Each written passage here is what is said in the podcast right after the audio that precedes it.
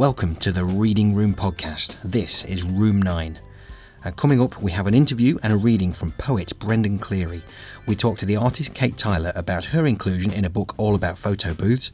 We have a moving story from Louis Malloy, and we have the uh, the result of what happens if you Google yourself or you Google your own radio program. I googled the Reading Room and I found a wonderful website called thereadingroom.com and, and a great interview with those later in the podcast. And of course, we've got our Reading Room book group. This month we reviewed a short history of tractors in Ukrainian. You're listening to The Reading Room on Siren 107.3 FM. Outtake.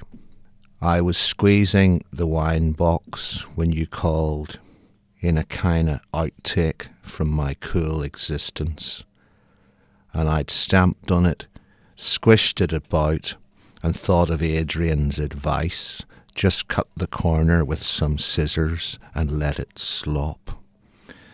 So I was relieved it was nothing serious you wanted to talk about, not like anybody died, not like any horse was running, or you just wanted to hear the sound of my voice as if for the first time outtake there from the uh, the poet Brendan Cleary. Now, our good friend Michael Blackburn from the University of Lincoln introduced us to quite possibly the most charismatic man ever to set the grace of the Siren FM studios. The poet Brendan Cleary was in town last month talking about his new collection, Going Down Slow, selected poems 1985 to 2010, published by Tall Lighthouse.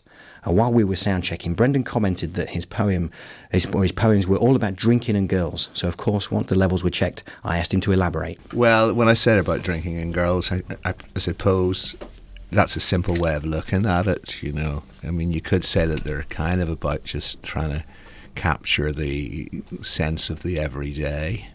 Uh, and for the language I use to be everyday common language, so that the common language is elevated again.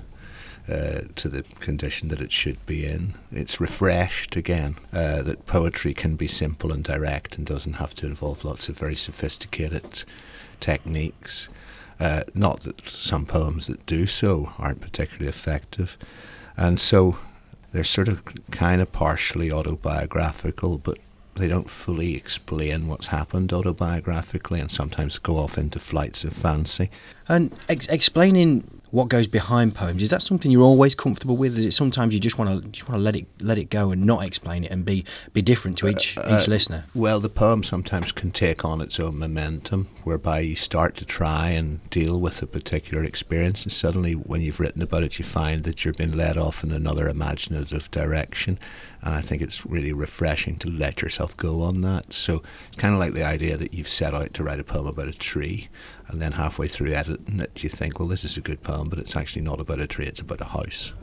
Yeah. you know what I mean? Like yeah. so, that's the magic of poetry that it can, you know, strike chords in the imagination of the reader and I like my poems to be not leading the reader too much by the hand so that you're telling them what you're saying. I like to leave a sort of space around the poems for people to fill in their own interpretations of them. So the poem's really just like a like a sort of um, charge to their imaginations. So you don't you can't be with every reader sitting at their home in their living room and say, No, I meant that. Yeah. You see what I mean? So, yeah. I, so at the start of the whole writing process, I like to leave it so so that there is a, t- a space for it to go off in different directions and mean different things to different people, but it, it's still usually true to the. Uh, it's, it's got integrity and that it's true to the, the sort of emotion behind what writing the poem but the details can vary. When did you first become aware of poetry? Was it uh, was it actually as a poetry as the form you see, or maybe as a, as music? Or uh, well, I've been writing poetry since I was a young teenager, you know, and I kind of always explain that. I mean, what I was saying earlier about my poems being about drinking and girls, you could say they're about states of inner exile and such things. But when people ask me when did you start writing poetry or why, as a young teenager, I, I can't answer. so that girls would like me. Yeah, yeah, yeah. yeah. and which of course succeeded. He's dead deep. He writes poetry. Yeah.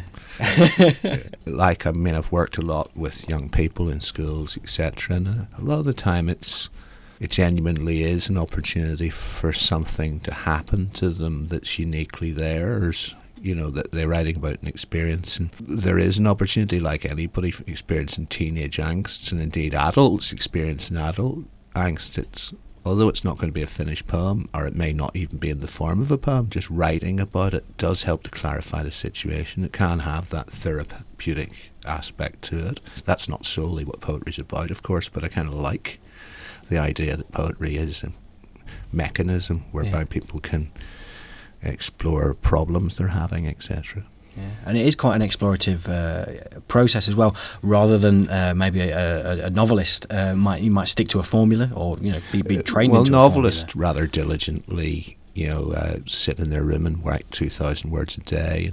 I have arguments with novelists in a light-hearted way and say, well, the book of my poems with 50 poems in it is the equivalent of 50 of your novels, you know, because uh, why have you used all those words? And, you know, that's a flippant, jo- jokey argument. But the good thing about poetry is that sometimes you just have to leave it alone if nothing's happening. So I think if you calculate all the time you'd spend at your desk or uh, writing in notebooks, that probably poets work maybe about a week and a half a year, really good ratio, isn't it's it? It's not a bad. It gives plenty of time to do lots of anything else. Yeah. You know.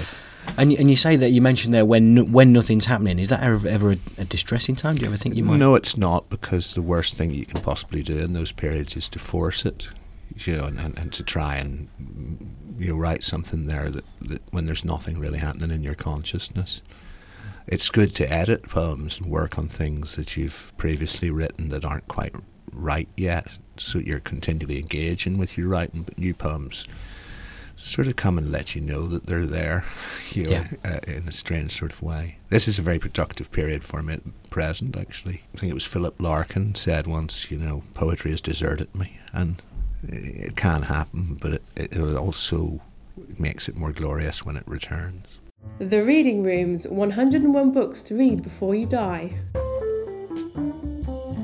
Hello, this is Georgia Twynham, author of the 13th series, and the book I would choose for my 101 favourite books is The Time Machine by H.G. Wells.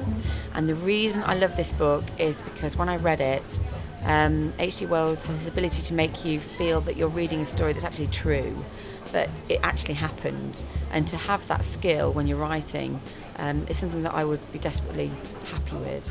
And that's my choice. Now it's time to talk about uh, something Johnny and I are extremely excited about as part of this year's uh, book festival. And we're going to be talking uh, more about the book festival next month, as we're going to do a, a, complete show really dedicated to the book festival, but also what's going to happen on the Reading Room Live on Sunday, the 15th of May 2011. We're venturing on stage for the first time with a free spoken word event at the Bishop Greaves Theatre in Lincoln. And this is featuring local authors, poets, and of course some live music. Uh, the show will be broadcast live, absolutely live here on Siren 107.3 FM and online on sirenonline.co.uk. Now, don't miss your chance to be in the audience for this unique live radio broadcast. Tickets are free. I'll say that again, they're free nada, nothing. And be available via email. If you email us, readingroom at sirenonline.co.uk. Um, and that, that's how we're doing the tickets. There's going to be an e-ticket. There are about 200 seats and get in quick because uh, a lot of the, uh, we, have got somewhere in the region of 15 artists there and they're all going to bring some family along. So email us today. Don't put it off. Uh, get us there. I feel like Bob Geldof now. Get, get us there. Uh, email readingroom at sirenonline.co.uk. Now, doors are open on that night at 6.40 and the show is live on air between 7.30 and 9.30. Um, I'll also be reading something that I've written uh, just lately, which I presented to uh, our, uh, our reading, uh, no, sorry, writers group last week, and they absolutely loved it and I'm blowing my own trumpet now, but I re- also really, really enjoyed, uh, really enjoyed writing it, which is you know sort of the first time I've written something in a long time that I really enjoyed. Now I picked out something uh, in one of the newspapers this week, thinking about the live, you know, and how we're going to present the live program. Um, Naked readers thrill audience of book lovers. Now, this is in the i newspaper, and uh, they're saying that naked uh, naked girls reading their London debut last uh, Wednesday in East London uh, at a place called Victoria Salon. Undressed performers uh, read from classics such as uh, Oliver Twist, and then through to Russell Brand's My Bookie Wook 2. Jill shaking her head there. Now, Philip Spence was in the audience. I love it. I love the way they get these comments in the audience. At first, I was just looking at the women, but after a while, you forget they're naked and you just concentrate on the stories. Now, Johnny, I don't know if ticket sales aren't going so well, then you know maybe we need to rethink about our presentation of the Reading Room live there at the 15th of May. Uh, but no, in all seriousness, we're really looking forward to it. We've got uh, a lot of contributors who've, who've uh, taken part in the in the program so far, uh, and other people who we've not had the chance to meet yet, uh, poets uh, and people reading from their novels and people reading short stories, and we're really really excited about it. You're listening to the Reading Room on Siren 107.3 FM. And now coming up, it's time to return to our interview with the poet. Brendan Cleary. I asked Brendan about the process of selecting poems from a 25 year period. It is. Very interesting, but a tough process. I mean, this starts with the very first publication in 1985 and traces all of the six or seven collections of poetry I've published over those years, uh, and together with poems that have appeared in smaller little publications as well, little pamphlets. So, instantly, when the whole thing's put together, I began to feel sorry for the poems that weren't in it. And in many ways, you feel like if they've just been therefore sent off to the scrapyard, and if they could speak to you, they would say, Well, we were all right for you to put us in a book, but when it came to selection, what about me? You yeah. know, and but it gives an overview, and it's it was fascinating putting it together because the publisher went through them, and, and then I went through them myself, and and it was interesting to see that he picked an awful lot of the same ones as I had. So you have to be ruthlessly sort of editorial and think, well, that poem did get in a book, but if I was doing a book today, it wouldn't. But then some that I've left out, I've grown fonder and fonder of yeah. since, and probably through another publisher at some stage, we'll do a book called Outtakes, which will just simply be yeah a bundle of poems over the years. There's no reason not to put them out there. But then won't those poems say, well, you know, why am I an outtake? Why, you know, why am I not in this li- in this league? Why am I not the yeah. A side? Yeah, yeah. Uh, so I'm I'm just in your list of B sides. Yeah. yeah, that sort of thing. The book runs chronologically, but but it doesn't actually state that it's running chronologically. It's just about hundred poems straight to finish. Yeah, and I suppose as, as the as the author of those poems, you uh, you can perhaps put a year or attach a time I know a place exactly to them, when I wrote them. I mean, the, the, the very first poem in the book, which was in the first collection, "Tears in the Burgers," uh, "Tears in the Burger Store," is a poem. I, I remember when I wrote it, and it would have been in 1985. It's you know a poem rooted in, in my upbringing in the, in the north of Ireland, called Country Night at the Railway Tavern, and and and uh, it's kind of like a, in a weird sort of way like a diary. Do you know yeah. I mean? yeah. Or any poem is, never mind a selection of them over years. You know, uh, you know where you were when you wrote it, sort of thing. You know, and you know what was going on and why you felt motivated to write the poem. So, other than uh, pointing me towards uh, a, a, Brendan Cleary book, where where would you point me, poetry wise? Tell me a book that you would uh, you would point me in the direction of. Well, I think uh, you know all of the people listening. I think avidly just try and get a hold of as many contemporary poetry anthologies as possible. You know, I mean, I I think that you know, I'm I'm part of a sort of loose affiliation of poets in the country whose work really seems to only appear in small presses and things like that. Although occasionally you you be published by the bigger presses, but just go to the poetry section. And there's some, you know, over the years there's been some good anthologies. Just picking a, an anthology of contemporary poetry, and then perhaps having, if if if you're interested in it, digging a bit deeper into individual poets. You mm-hmm. know. I think it, if people start getting into poetry, then they can't put it down, and and it is kind of something that's, you know, although it can be read in one sitting, eh, it, unlike a novel that you're going to mm. come back to, it is something that if it's a poem for me that works, it sort of stays in your head all day. You know, I mean, I like the idea that poems are are kind of like miniature movies. Really, I like the relationship between poetry and cinema. Brendan Cleary's latest collection, Going Down Slow, Selected Poems 1985 to 2010, is available now from Tall Lighthouse. And if you'd, if you'd like a link to that, probably best to go via our Facebook page, um, which uh, just stick the reading room in and you will find us. You're listening to the reading room on Siren 107.3 FM. Now, late last year, we featured uh, an interview and a superb short story from Louis Malloy. And uh, during that recording session, we also recorded another story, the one we're going to play this morning called Aftershock. It's set just after the 1923 Great Kanto earthquake in Japan. Casualties estimates range from around about 100,000 to 142,000 deaths. In 1960, the government of Japan declared September the 1st, the anniversary of the quake, as an annual disaster prevention day, which goes some way to explaining the way the Japanese people have coped with their recent tragedy. Now, the story highlights the anti Korean sentiment that followed, and during the confusion and the aftermath of the earthquake and the resulting tsunami, it was inc- incorrectly reported that Koreans were poisoning wells. Now, this led to vigilante groups not only targeting Koreans, but anyone speaking with what was deemed to be the wrong dialect. So, your tea break this morning is Aftershock, written and read by Louis Malloy. For the last three weeks, Takashi has woken amongst rocks. Against the low sun, he can see that there is still dust in the air, and it makes him feel unclean.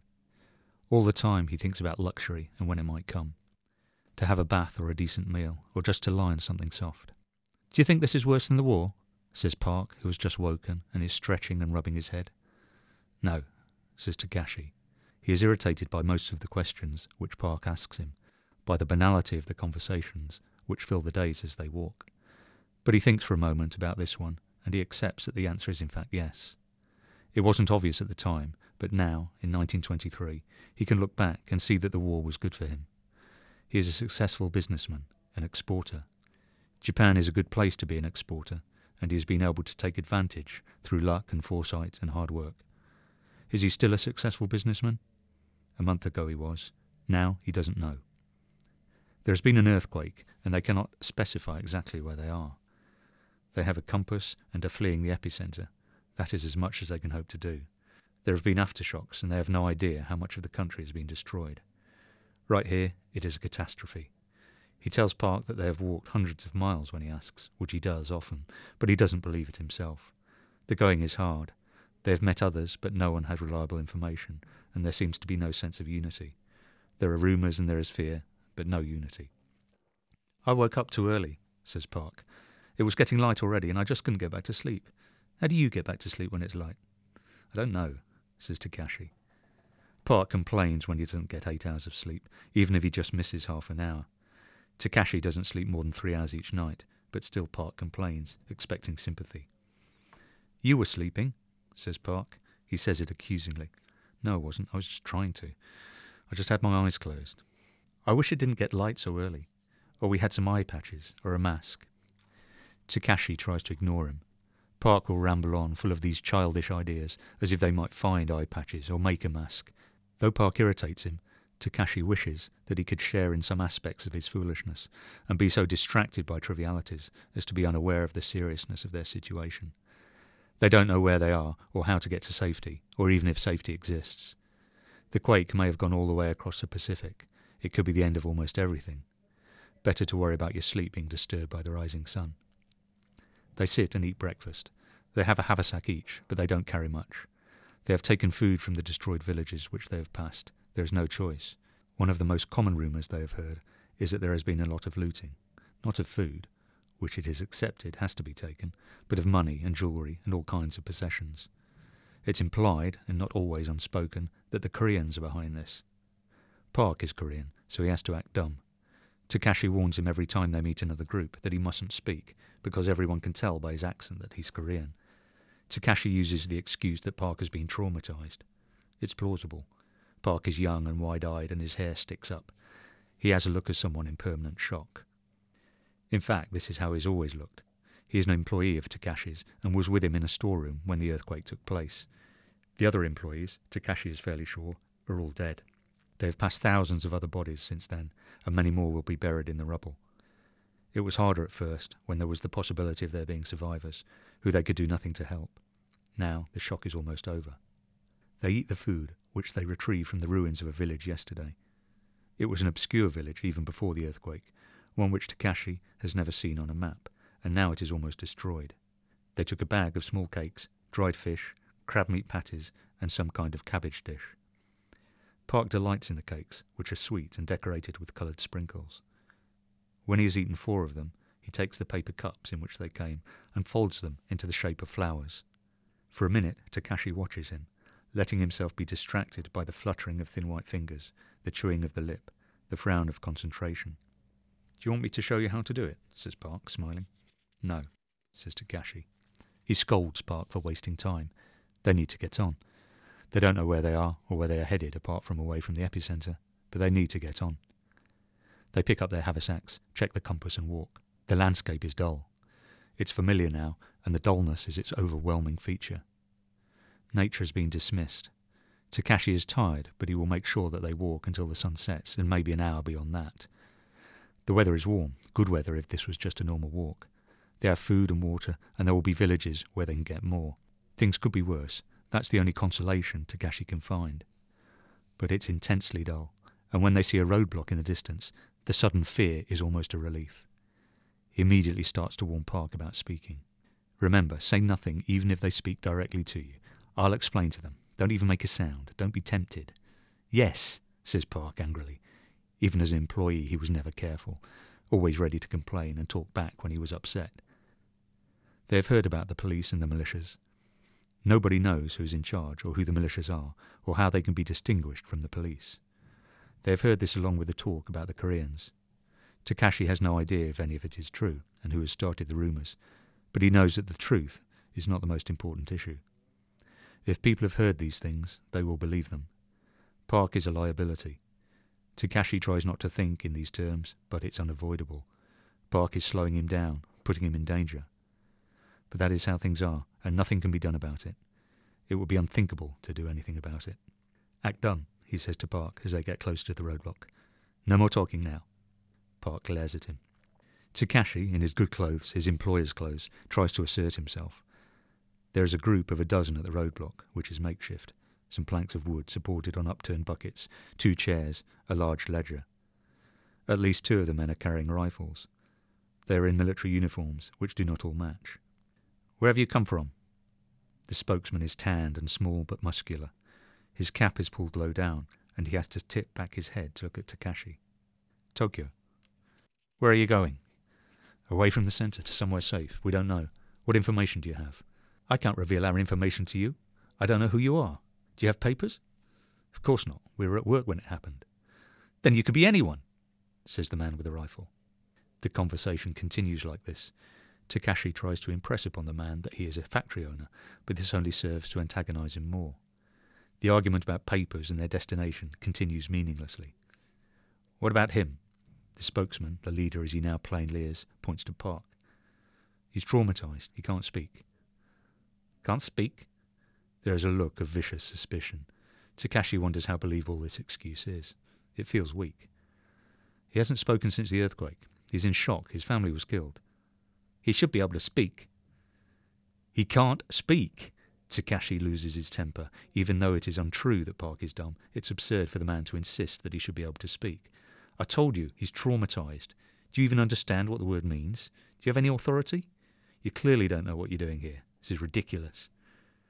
The soldier raises his rifle butt and strikes Takashi in the face. Takashi steps back, holding his jaw. He gives himself a few seconds to register the shock. He presses the bone. It will only be a bruise, but it made an unpleasant cracking sound, and everybody heard Park say, No, as it happened. He spoke. The man's eyes are gleaming. He makes sounds, that's all. Takashi's jaw hurts when he speaks. He can't say anything. He can. Suddenly there is chaos. The men grab Park and they grab Takashi, and everyone shouts. In the panic, Park starts shouting as well. He resists, more than Takashi does. The odds are impossible, but Park tries to hit out. Takashi accuses them of having no authority and says that he will report them when he finds the police. The leader makes wild, improvised claims against the Koreans. They've been stealing, looting. They steal the food and they burn the villages and poison the wells. Maybe you're Korean too. Why are you with him? Why are you with him if you're not Korean too? You're an idiot. Takashi is tired. He is frightened, but he is sick of this foolishness. The leader goes to strike him again, but Park takes hold of the rifle. The leader wrestles it back and points the rifle at him, and before anyone can begin to attempt to calm him down, he shoots Park at point blank range. The shot is fearsomely loud. Everyone starts at the sound. Then they look at Park, who is already on the ground, face down. It was self defence. The leader speaks before anyone else. He could have done anything. He was crazy. Self defence. It was self defence. I don't know what he was doing. Takashi begins to speak, to accuse, but he is speaking softly into the air. The militia is packing up. He tries to think rationally. Park has been killed for no reason. He has been murdered. Takashi needs to identify the man so that weeks or months or years from now, when order is restored, he can find him and point him out. The militia is moving away already, carrying the components of their roadblock and leaving an empty space, exposing it as an invention. Though the men were ignorant of any aspect of the law, he has taken them seriously and treated the roadblock with too much respect. It was nothing more than a mob with some planks and uniforms, and he watches them leave, knowing that they will set up somewhere else a few miles away, in an arbitrary spot. They don't even leave footprints in the dust. How will he identify this man? His teeth were very straight, his eyes were brown, he was stocky. That's all he has to go on, yet he feels that he could recognise him at any point in the future. Takashi digs a grave, using the sharpest stones he can find. It takes hours, and it's exhausting to dig three feet deep. He works on through the afternoon, and when the sun is going down, he decides that it will have to do. He drinks water and tries to eat a cake, but he feels sick. He picks up Park and lays him in the grave. Then he takes one of the cakes and tries to make a flower out of the paper cup. It's more difficult than it looked in the morning. It would only have taken five minutes for Park to show him how to do it. Sorry, murmurs Takeshi. He puts his own poorly made flower on Park's chest. He says some prayers and then fills in the grave. He levels off the earth and treads on it to make it firm, and then covers it with small stones. He would like to mark the burial place, but he doesn't know what people might do if they see it. Manners and decency have been turned around. The order of things is all wrong. Tomorrow he will take the compass and walk on, and try not to think too hard about what is happening. The equilibrium must be regained at some point, and people must become good again. You'll have seen the pictures on the news. The seventh largest recorded earthquake struck the east coast of Japan on Friday, the 11th of March. The destruction was unimaginable. The quake measured 9 on the Richter scale and triggered a tsunami with waves more than 20 feet high. Thousands of people have died, many hundreds more are injured. Buildings have been destroyed, and over a million of the remaining homes are without electricity and water. Now, hundreds of thousands of people are being cared for in temporary accommodation, and the Japanese Red Cross has mobilised 85 teams with medical and support staff to provide first aid and healthcare and assess the needs of the communities affected. The Japanese Red Cross has agreed to accept donations from the UK. If you want to help the people of Japan, you can donate via the British Red Cross by calling 08450 53 53 53 or go online to redcross.org.uk. Thank you. You're listening to the Reading Room on Siren 107.3 FM. And it's time now for the Reading Room Book Club. And this month we've been reading A Short History of Tractors in Ukrainian by Marina Lewycka uh, which we, we're pretty sure is going to be the pronunciation of that. We should have asked Alex, Alex Lefchuk, actually. I'm sure he'd have known, uh, Siren FM's Alex Lefchuk would have known the exact pronunciation of that. But we'll say Marina Lewycka with a, vo- a, voice of authority so it sounds like we know what we're talking about. Uh, joining us this morning, Jill Hart from the High Street branch of Lincoln Waterstones and Stephen Lawrence from Lincoln University. Uh, right, okay. Now, looking at the cover, I'm going to start by talking about the cover of this book because I think it's a very, very striking cover.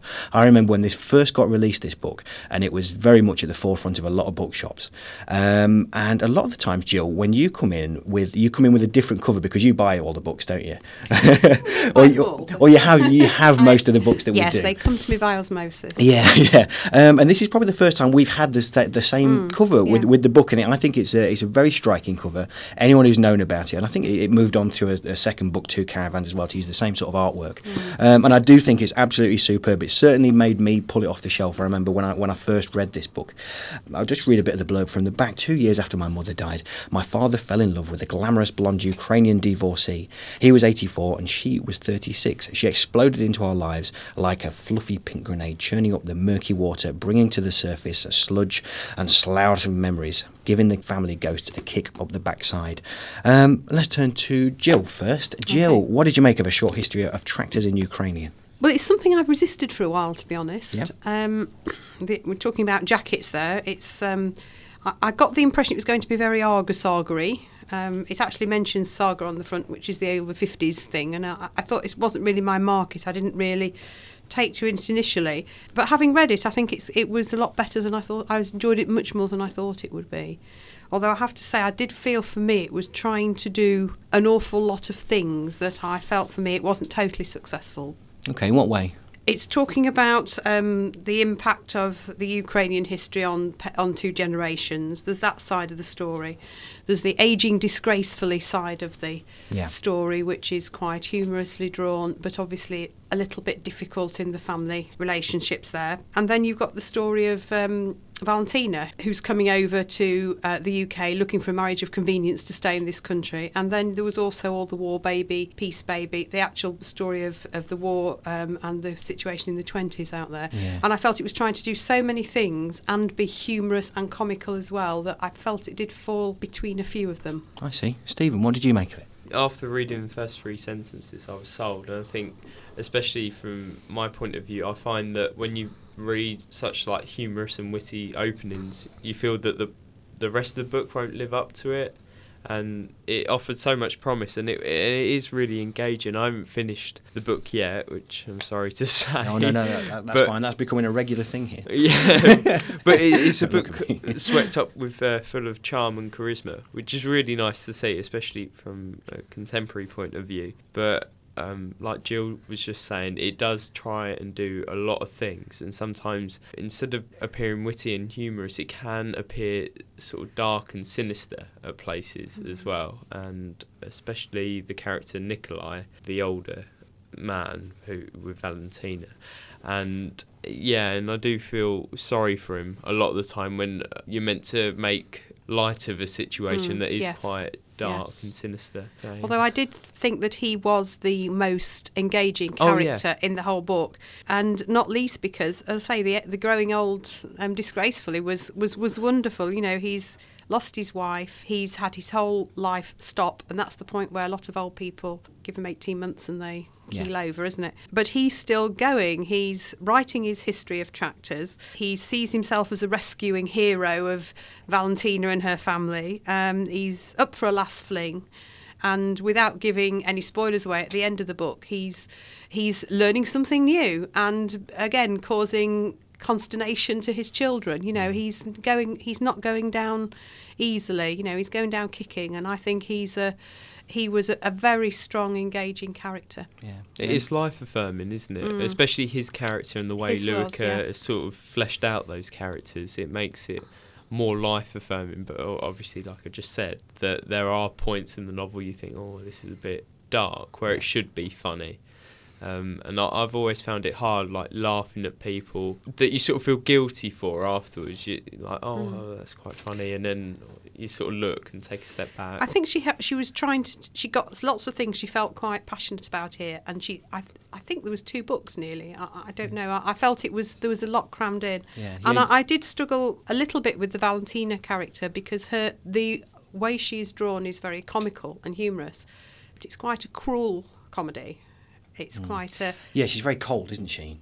Yes, and she's drawn that way. And yet, when you think this is a woman who has struggled with the conditions in the Ukraine, she's been very unhappy. She's tried to get out to make a better life for a child. She's tried to make a marriage of convenience to do it. She works very hard in all these different jobs that she does as well. And at the end, she's packed off back with the original husband and another baby. And actually, that's quite a sad situation. Right. Yeah. I I'm I sit on the fence a little bit with this book. I, I see what you're saying, but I really enjoyed it. I, I definitely I enjoyed to the right. I, I warmed to the writing style straight away, like you say, Stephen. It's, I, I think was this a debut novel for her? I think? Yes. Yeah. I mean, for a debut, I think it's you know it's outstanding, and there's there's no surprise there that it's been uh, you know shortlisted for Orange prizes, and you know I mean you look at the cover, there's there's the awards for it, left, right, and centre, or certainly nominations, um, and I can really really understand that. You know, um, have, has, have either of you read her second book at all? No, Two Caravans. No, no, I've been lent that from someone. I'm, I'm definitely going to read it. But I I, I did enjoy it. My, my favourite character was actually someone in the background, Mike, the husband, um, who seemed just like a uh, a, a bit of a, a brick a brick really. You know, a solid someone solid. Or uh, apart from the, the night he spent uh, sleeping in the spare bedroom as well, which was just I mean that was one of the funniest bits of writing I've seen for a while. And it's the second time I've read this book, and I really really enjoyed reading it again. Uh, but we've got a, uh, a play now of uh, somewhat uh, a new volunteer here at Siren FM. This is uh, I, I collared her during the week and said, "Hey, read this." uh, and this is Leslie reading from a short history of tractors in Ukrainian. Now, here at last is the letter I've been looking for. It is a letter from Valentina's solicitor, dated only a week ago, agreeing to act for her in relation to her immigration tribunal hearing in London on the 9th of September and advising her to apply for legal aid.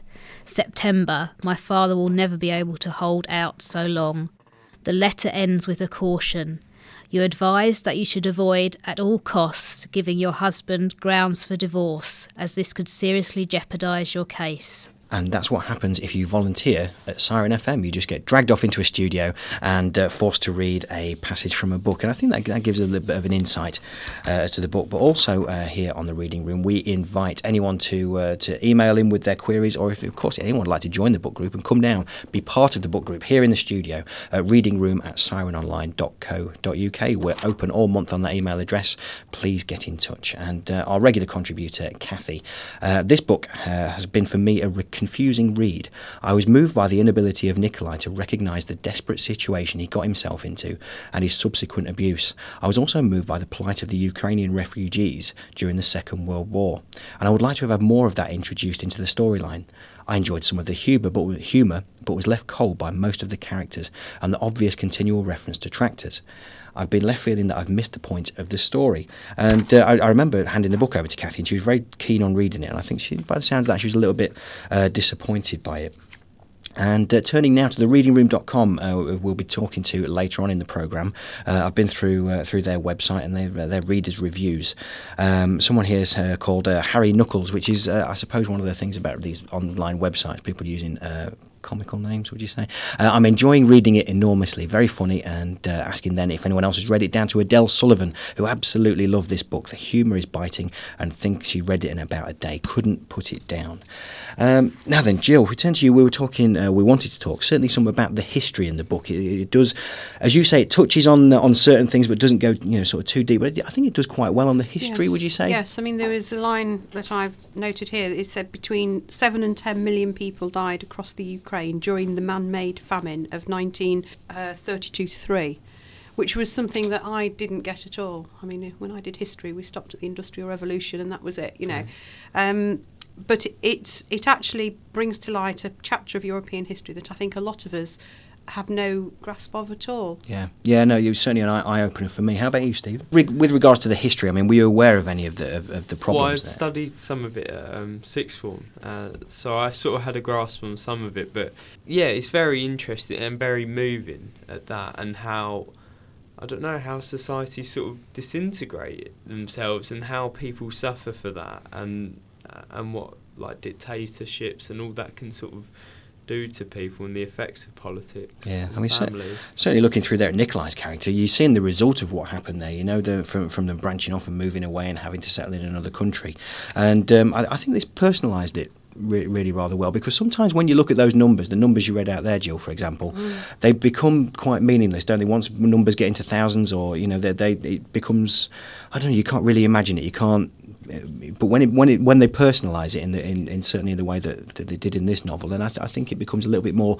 understandable. Yes, and I think also because this is a, a reasonably contemporary situation, the two, the family and the sisters particularly, are very much affected now in the con- current cl- day uh, by what had happened in all that time ago. One of the sisters had lived through um, a correction camp. She'd actually lived through it, and they refer to her later on in the book as War Baby, and the one that's born over here as Peace Baby, yeah. Peacetime Baby, and it it actually shows how history can have an ongoing impact into the current day. I think. It, what is it? I found it interesting too about how family history affects. Mm your own personality. Um, so, like my own personality could be affected by great grandfathers and stuff yes. like that. And I found yes. it very yes. strange and very thought provoking, which was very interesting from my point of view. But it was. I also found that it was about the struggle to find your place within a family. Yes, and the, particularly the two sisters, I think, were. Um, it's one of these situations where they've been estranged over mother's will and fighting for years over it. And the story of the book, I think, the, as much as anything, is the story of the family and the two sisters to come to an understanding with each other. Um, but yes, at the beginning, they're absolutely atrocious behaviour, both of them. Uh, but again, it's done in a comical way. Yeah. Um, but it has got some very serious underlying th- things to say about families. Okay, so let's go for it. Jill, would you recommend this book? Yes, I think I would. I think I would. I don't think it's something that I found life changing, but I think if you're looking for a good read, something totally different that isn't within an obvious genre, I think a lot of people would enjoy it. Yes, I would. Stephen? Uh, yeah, totally recommend it. I can't wait to finish it, and it's just well, I'm gonna go out and buy it. But I just think, like Jill said, it's not a thought provoking. Well, it is a thought provoking book, but it's more of like I don't know, like a commuter read, uh, Yes. a holiday Yes. read, something Yes. like that that you you can pick up now and again rather Yeah. than sit full down. I'd agree with that as well, and it's probably especially the way the chapters uh, are headlined. Um, I, I think that really lends itself to that. Um, you know, the chapters such as uh, a fat brown envelope or um, what have we got there, a rabbit and a chicken. I, I think they the titles of the, of those particular chapters, and one that I can't read out there. Um, the, the titles of the particular chapters, uh, I, I think sum sum them up well, uh, because it, it's one of these situations where you don't know what it's talking about at the beginning when you look at the headline, and of course you once you've read that chapter, you understand the heading, uh, Yes. you know, sort of works back. Now this is a book, as I said earlier, I've read for the second time. I don't think you're much of a rereader, are you? No, no, not at all, not at all. I think there's probably two or three books. The one I've, I suggested for our 101 books, McCarthy's Bar, I've read many times. It's a great, great reread. Um, but how do you feel about rereading books, Jill? a, a a good book that will stand the test of time, you will get something out of it the second time you read, the third time you read. Um, Which, yes, I'm I'm a big rereader. Yeah, yeah. I, I certainly felt from this one that I got so much more from it this time around, um, and uh, yeah, I think I should. I think I should do that more. Perhaps go uh, go back over the bookshelf. What about you, Stephen? Uh, yeah, definitely. Um, I find that especially it, it's like films in some ways that you sort of think, oh, that was so good, I want to read it or watch it again. And like Catcher in the Rye, I've read several Yeah. times and stuff like that. So yeah, definitely. I think this one could potentially be a reread if you enjoy it that much. yeah. A bit I think books are something that mean different things to you at different times in your life as well. So it's like me meeting an old friend Yeah. 10 years down the track as you get a little bit older and getting something, a different layer from them. Yeah, certainly. Well, as we discussed last month, I will be rereading Half of a Yellow Sun uh, later on in life. Uh, that's booked in around about 15 years' time, I think. Uh, we're going to be rejoined by our colleagues here, uh, Jill and Stephen, next month when we talk about Long Way Down by Nick Hornby. And of course, if you've read it, get in touch. Reading room at sirenonline.co.uk. Uh, let us know what you think of it, or why not reread that book if you've read it before? Pick it up off the shelf now, uh, have a look through it, and let us know what you think. A paragraph will do. The Reading Room on Siren 107.3 FM. Now it's time to turn to my cousin, uh, Kate Tyler. Now, as you remember, last month we took part in the huge success that was World Book Night uh, when we chose to give away our selected books, uh, One Day by David Nicholls, at the collection in Lincoln, uh, which is currently hosting the OPEM exhibition until the 3rd of May. And I'd thoroughly, thoroughly recommend a visit. And whilst we were there, we spoke to one of the exhibiting artists, Kate, uh, who describes herself as a photographer and photo booth fanatic. And we spoke to Kate about her work, her, a book also of her work that she's been published in. But first, I asked her about being selected for the OPM exhibition.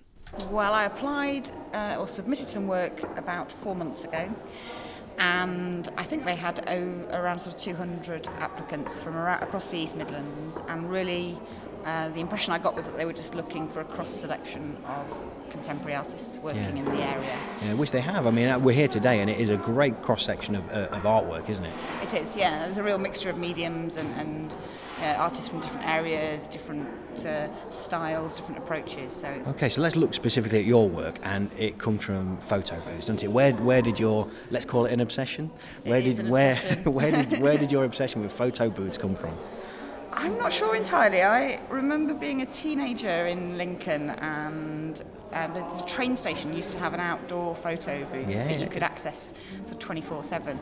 And I just loved that process of going inside, closing the curtain, and then you were in your own little private world and you could do whatever you liked then. There was Yeah. no photographer, there's no negative, there's no record of what you've done other than your photos. And I think my addiction was born then, really. Yeah. So I've been doing a series of different alphabets in the photo booth, and the two that have been selected for the OPEM exhibition are the sign language alphabet and the Morse code alphabet.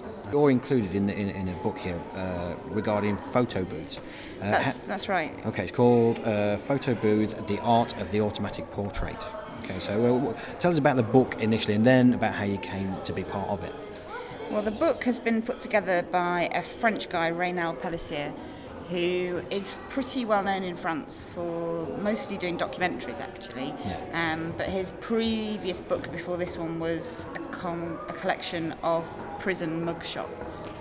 So I guess there's a similarity there Yeah. between um, photo booth pictures as well. And this book looks at the history of the photo booth, some of the sort of older portraits that people used to do, but most specifically it looks at the different artists that have used the photo booth as a medium. So spanning people like Andy Warhol and Francis Bacon and the Surrealists through to a selection of contemporary artists who also use the booth. And I'm in it as one of the contemporary artists. I see. So how did you how did you get to be part of it? Why, did you did you approach them? Did they approach you? No, they contacted me. I see. Um, so until they got in touch with me, I didn't even know that this book was being put together. But um, I was really pleased to be asked to be included. Yeah, it. yeah. Exactly. I mean, one one question we speak to a lot of new authors, and that's one question we always ask is, you know, how did you feel the first time? You know, the first time you laid hands on on this, how did that feel? Oh, really exciting, really nice to see my work in print, definitely. There's a little bit of your ego that feels Yeah. quite good at that moment, I'm sure. And it, I mean, it says there, it does say there, Kate Tyler, English photographer. It's in print. I suppose that's a nice confirmation of a lifelong obsession coming good. Uh, and for more about Kate and her work, you can visit katetyler.co.uk. And of course, uh, for more information about the collection, you can visit through the Lincolnshire County Council website. This is Brendan Cleary. You're listening to the Reading Room on Siren 107.3. The Reading Room's 101 books to read before you die. And this month, uh, our regular here, Stephen Lawrence, is going to tell us all about The Catcher in the Rye. The Catcher in the Rye is a book that everyone should read because not only is it now regarded as a literary classic, but also because it deals with the familiar disillusionment Holden Caulfield feels as a teen, an experience people may, many people contend with on a daily basis. Effectively, Holden is a to- timeless example of adolescence, allowing Salinger to illuminate themes of loneliness, insecurities, and the not fitting in that every young person faces in their struggle to grow up. Indeed, anyone of any age can relate to this. Among becoming a cult classic and playing a key role in several notable crimes and movies, J.D. Salinger's The Catcher in the Rye will amaze you at how well it will bring back those easy un- those uneasy feelings of a- adolescence. While Holden was severely disturbed, I can almost guarantee you'll see a piece of yourself in him. After all, who didn't think everyone was a phony at some point in his or her life? Salinger's amazing insights into human nature and his clever style of cynicism is unique to much of literature and better than most contemporary literature. There is enlightenment waiting for you. Okie dokie, I'm going to have to uh, I'm going to have to reread The Catcher in the Rye. I just can't remember anything about it. I know I've read it, and it was recommended to me, and I think we all know how I feel about recommendations. I'm not, not always too keen on a book being recommended for us. And uh, the 101 books to read list is up on our Podbean website, readingroom.podbean.com. You can catch all the podcasts there and much much more about the uh, about the program itself. Hello, this is Georgia Twynham, and you're listening to The Reading Room on Siren 107.3 FM. Fox. Some days he's wearing a green shirt, and the pair of you are strolling through that park near Cambridge bus station, where I sat on a bench and rang you, remember? And some days he's wearing a Tootal scarf, one I saw a picture of in my mum's old catalogue. As I move you both around my head, the pair of you on a monopoly board. Some days his hair is grey, others he's bald, but your eyes always look the same, though the picture goes a bit blurry when I watch you underneath him. Your kitchen still looks the same until he appears to meditate beside your table with your makeup mirror and the piles of blues compilation CDs I made you. The charming and uh, extremely charismatic Brendan Cleary reading Fox. That's a world premiere, that. And uh, he had a glint in his eye when he told me that. It was absolutely wonderful.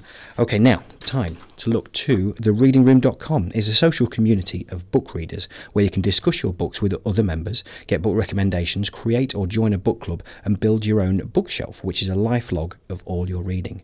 Our own Reading Room book group here at Siren FM is registered there uh, so that we can gauge reactions to the books uh, that we read and uh, have a look at that around the world.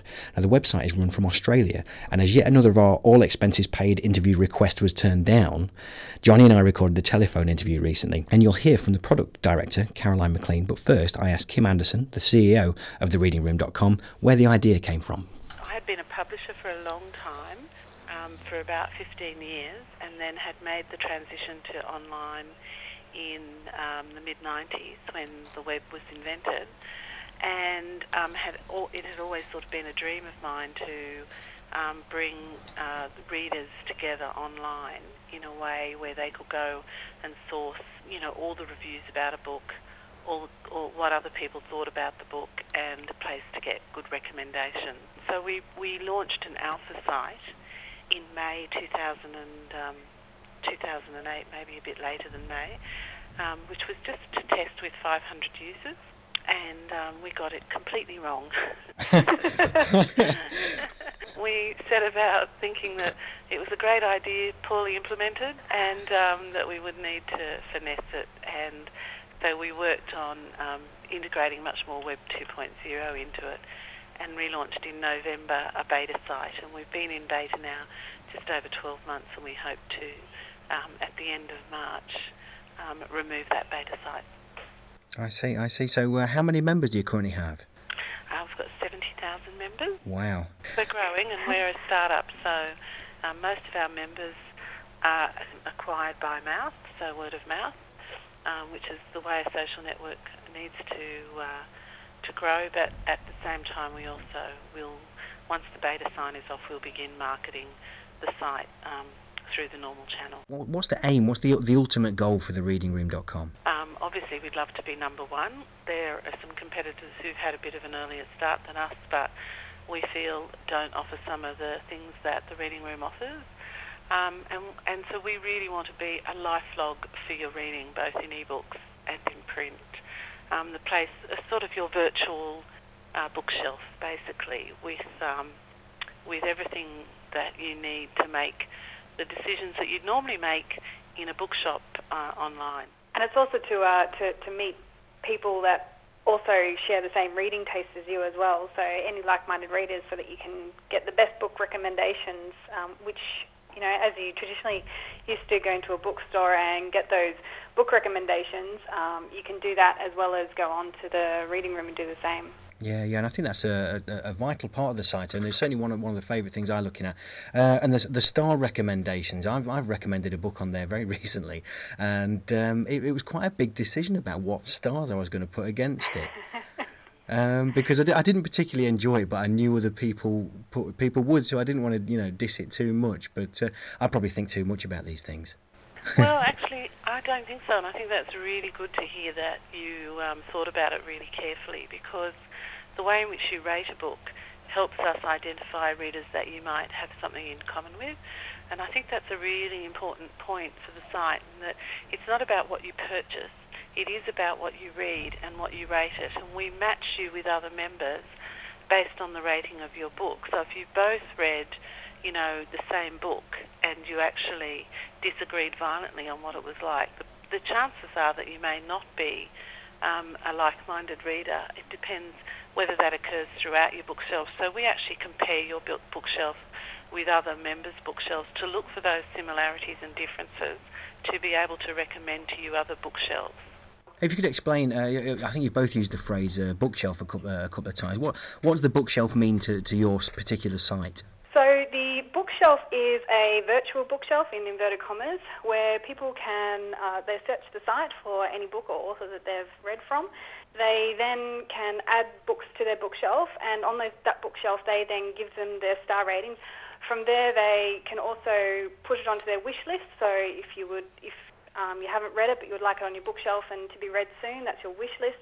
You can also tag it as loaned it, read it, borrow it, borrowed it, and on there it gives you a full list. You can also generate book lists within your bookshelf so that you can actually categorize the books you have on that shelf. And also from the bookshelf, it's a really good platform for then people to click through to the book profile page or the author profile page to find out more information about the book. And that includes uh, published reviews, members' comments, things like that. So it's basically it's a one-stop place for people to find and manage all the books that they've they've read or they would like to read from, from an author.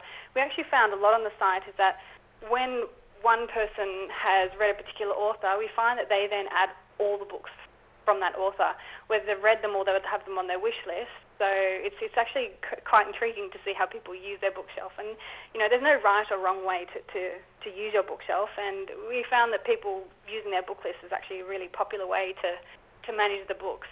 Uh, going back to your, your, your sort of five stars, I mean, from that, can you work out um, a, a chart or a league of the most popular books, and also, um, I suppose, genres as well?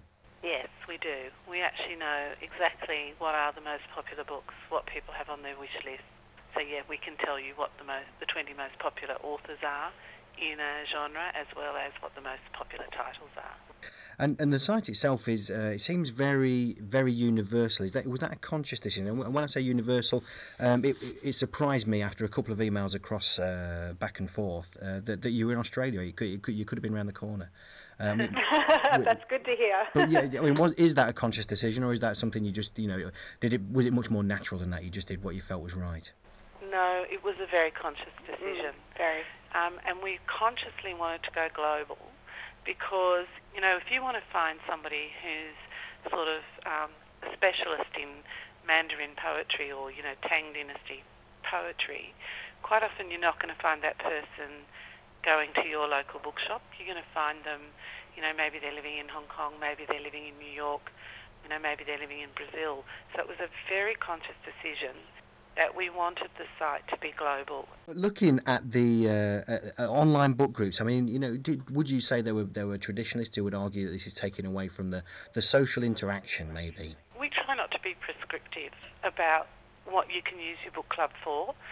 So some online book groups um, are great because they bring together people who otherwise physically couldn't get together. Some of the private groups are used to, um, in the way that you suggest, so that a group who does get together physically on Friday night over a glass of wine can actually use the reading room as a tool to communicate with their members. So it can do both. Now we, we share a name. I'd, I'd like to know because do you know what I think? I, I think at some point I was probably I wouldn't I don't think I was googling myself. That's a, I, I do do that, but I don't admit it. Of course you do. Everyone does. but I, I, do you know, I might have been through Facebook when I typed in the reading room to find my own page, and I think I found yours. Something something like that. I think in this case, um, the name the reading room because I know I know exactly where I got it from, but I'd like to know where you got it from. Um, we actually we couldn't work out what to name our site, and um, there's a beautiful uh, state library in New South Wales, and it has the most beautiful reading room that you can ever imagine. It's one of those old rooms that has floor-to-ceiling bookshelves with ladders and balustrade balconies and stained glass ceiling and beautiful mosaic tiled floor and very, very old uh, Tasmanian oak desks and silence and sort of card catalogues and there's not a cooey of an electronic piece of equipment um, in the room. So um, we wanted it to be that place where the sort of the beauty and the kind of discovery of books is all encompassed in, in that room. So that's where the name came from. That's the uh, the readingroom.com, uh, a great site. Uh, we're on there. Our, uh, the, our reading room book group is on there. Uh, hopefully, we'll uh, we'll build a good working relationship with our namesakes. Um, and how how lovely and thoughtful that they you know they put a bit of thought into where they got their name from. I think I just stole it from the Culture Show, but there you go. You're listening to the Reading Room on Siren 107.3 FM. Thank you very much for downloading the Reading Room podcast. So until next month, Goodbye, and thanks for listening.